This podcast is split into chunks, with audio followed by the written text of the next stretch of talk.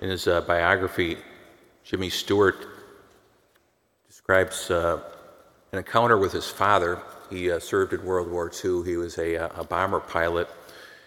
And before he was sent over to, uh, to Europe, he had an encounter with his dad. It was kind of a goodbye as he was going to be departing to uh, go overseas. And he, he said it was kind of an awkward thing, you know, two guys kind of trying to, you know, be somewhat uh, affectionate. And, and uh, you know, it was, a, it was, kind of an awkward goodbye. And, uh, you know, they, they hugged. And his dad said, I'm, I'm counting on the words of Psalm 91. And Jimmy Stewart didn't know it, but his, his father had kind of slipped a, a, little note and that, that psalm into his pocket, and he, he found it when he, was, uh, when he was overseas. But it's a Psalm 91, which we heard, we heard today. You who dwell in the shelter of the Most High, who abide in the shadow of the Almighty, says the Lord, my refuge and my fortress, my God in whom I trust.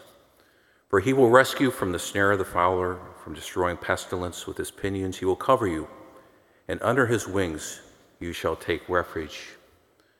Because he clings to me, I will deliver him, and I will set him on high, because he acknowledges my name. He shall call upon me, and I will answer him.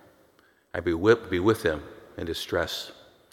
And he found that very, very moving, and it's uh, really expressed his, his dad's faith, and he was in a very strong person of faith at that time in his life, but it certainly grew over the years. But I, I think the, the words of the psalmist there are, uh, are beautiful words that we, we, we all need to hear because there, there's times where uh, we're, we're under duress or some kind of struggle. It's like the, the two people in today's gospel, the woman struggling with hemorrhages.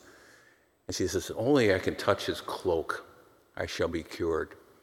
And the family of this, this little girl who Jesus heals and lifts up and uh, we, we, we all have times where uh, we, we have burdens, we have a need for healing. And uh, I think the Lord wants us to know we're, we're, we're not alone. We, we don't uh, always get exactly what we petition for or pray for, but uh, what we always know, can know is that the Lord is there, and He's going to give us grace we need for the, for the long haul.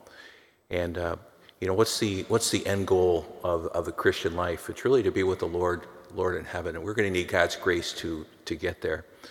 But uh, we hear the words of the psalmist today, encouraging words, I think, for, for, for all of us. And uh, let's continue to open our hearts to receive what Jesus brings, especially his, his, his healing grace.